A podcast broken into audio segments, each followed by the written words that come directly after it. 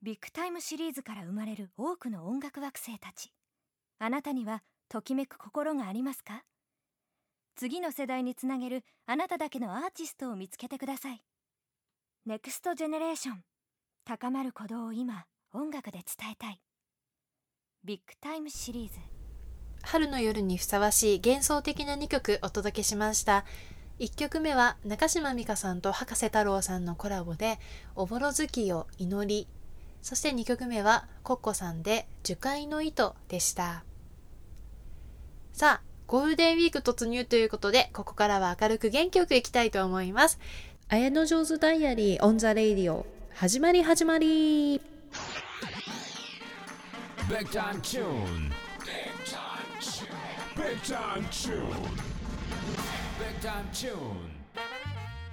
今日は4月27日日曜日。ゴールデンウィークに突入した方も多いんでないかなと思います。本日お仕事中の方お疲れ様です。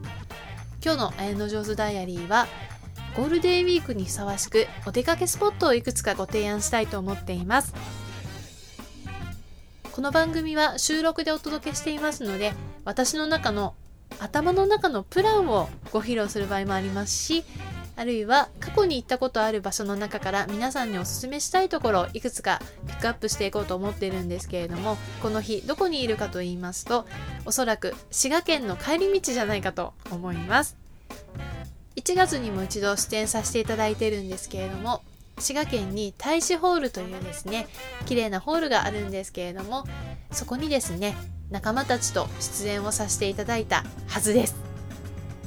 仲間たちというのはですね私は綾野城を略して AJ AJ フレンズというユニット名をつけているんですけれども何人かいる音楽仲間の中からその時々に何人かを選んでですね一緒にライブに出演してもらっています。ライブの出来栄えがどうだったかについてはまたアメーバブログ綾野上手ダイアリーを見ていただけたらと思っています。私の滋賀での野望としてはですね当初の予定では琵琶湖の遊覧船に乗る竹生島に上陸してお参りをする。しかもあのちっちゃいお皿を投げる願掛けですね。それをやってみたいっていうこととかあとはクラブハリレという有名なケーキ屋さん世界的なコンテストで1位を取ったりしてたと思うんですけれどもそのケーキ屋さんのケーキを買って帰るとかいろいろ目論みがあります。それから八日市とかその周辺の地域自体は非常に歴史が古い町のようですので少し観光もできたらなと思っています。名古屋から滋賀の方面へ向かう時に国道21号という大きな道を使うこともできるんですけれどももちろん名神高速で行っていただくこともできるんですがその21号からそう遠くないところに2箇所神社があるんですね。ここで早速ですけれども神社のご紹介したいと思います。まずですね岐阜県垂井町にあります南宮大社南の宮と書いて南宮大社なんですけれども徳川家光だったか社殿を保護したということで今も重要文化財として指定されているということです。南宮大社から少し進みますと右手に伊吹山も見えてきてですね伊吹山も寒い時期ですと白い雪がかぶってですね非常に美しいです。私のいます愛知県の方は伊吹山からですね伊吹おろしという非常に冷たい風が吹いてきまして冬の間は意外と積雪量が多かったりするんですけれどもあと乾燥もするんですけれどもそんな寒さの象徴でもある伊吹山なんですけれども例の大和武の物語でも有名ですよね。大和武のお話についてはですね過去の放送をお聞きいただけたらと思うんですけれども iTunes ストアでカタカナ綾野城と検索をしてみてください。私の楽曲はインディーズレーベルから CD でリリースしていますので iTunes では販売してないんですけれどもポッドキャストを見つけていただくことができます。大和武あり楊貴妃ありということで熱田神宮をご紹介した回があります。79.9 KFM. Big time tune.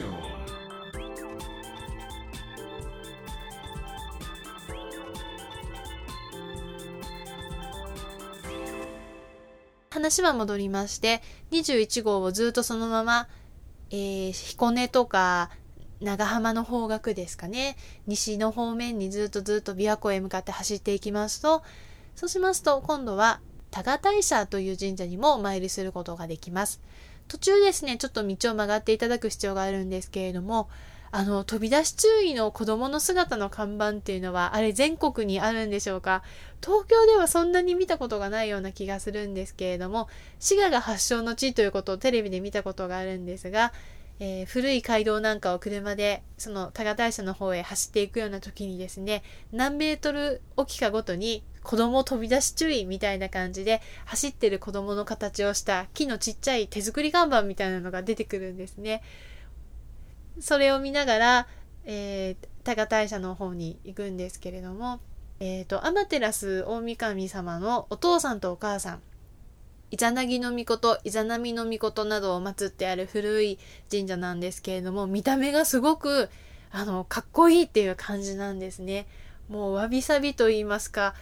レトロなんだけどモダンという感じで非常に見応えがあってですね、私もまだ1回しかお参りは行ったことないんですけれども、他の観光客の方たちもこれは立派だねということで、あの、お社の外観そのものに見惚れていたという感じでした。鳥居の前に何軒かお土産屋さんなどあるんですけれどもそこで糸切り餅っていう名前の四角くてちっちゃいお餅が売ってるんですね。でお餅っていうと大体真っ白だったり薄いピンクだったりあとは草餅だったらよもぎの色といいますか緑色みたいな色かなと思うんですけれどもその糸切り餅というお餅もですね見た目が非常に可愛いです。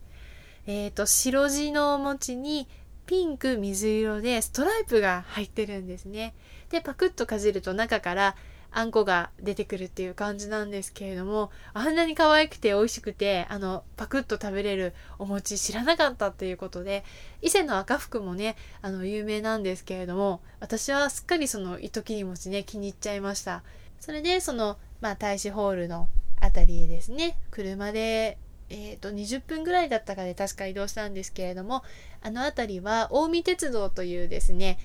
あのノスタルジーあふれる電車も走っているようですので次の機会には乗ってみたいなと思ったりしていますそういえば多賀大社の近くにマンモスが発掘された跡地がありましてそこにマンモスの形の石像っていうんですかねが置いてあったのを思い出しました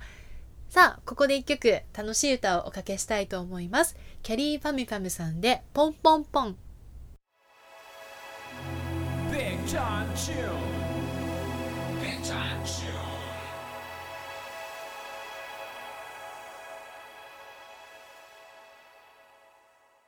ゴールデンウィークに限らずせっかく暖かくなってきましたからどこかお出かけできたらいいなと思うんですけれどもゲロとか高山の方角、岐阜県のあの北の方、山の方ですね、温泉もたくさん湧いている地域なんですけれども、あの辺りだと、そんなに渋滞しないし、桜ももしかしてまだ見れるんじゃないかなと想像したりしますね。それから、蒲郡というですね、海の方へ行こうかなと考えたりしています。例えば、ラグーナ蒲郡というですね、商業施設があるんですけれども美味しいものを食べたり、えー、お買い物をしたりあとは遊園地があったりっていうそういった施設もありますしあとは確かみかんもたくさん取れるんですよね。えっ、ー、と浜松からも近いし豊橋からも近いし名古屋からも1時間ぐらいという感じなんですけれども私が声を大にして言いたいのはですね全国の方ってかなりの頻度で名古屋って通過されるらしいんですよね。京都行く時も名古屋を通るとか、東京行く時も名古屋を通る、九州行く時もというふうにいろんな向きから名古屋を経由されることが高い確率であるそうなんですけれども、いざ名古屋で例えばインターを降りるとか新幹線降りたりした時にどうしていいかわからなくって結局は諦めて通過しちゃったっていう友人たちが何人かいたんですね。それで私はちょいちょい名古屋の観光地をこうやってご紹介することで皆さんが次に名古屋の方を通ってくださる時にちょっと寄ってみようかなっていうふうに思っていただけたら嬉しいなと思っています You enjoy listening to Big Time Tune. Big Time Tune. On 78.9 KFM. Big Time Tune.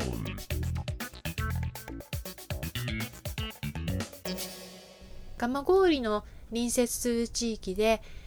西尾というところがあるんですけれども西尾は抹茶の生産量が日本一ということでもうすぐお茶のシーズンですよね。私は友人がそちらにいましたので何度かお茶畑見たことあるんですけれども久しぶりにちょっと行ってみたいなというふうに思ったりしています。そろそろ終わりの時間が近づいてまいりました。綾の上手ダイアリー。また1週間後、来週日曜日の夜7時半にお会いしましょう。それまでの間は、アメーバブログまたは Facebook で、綾野城のこと見つけてくださいね。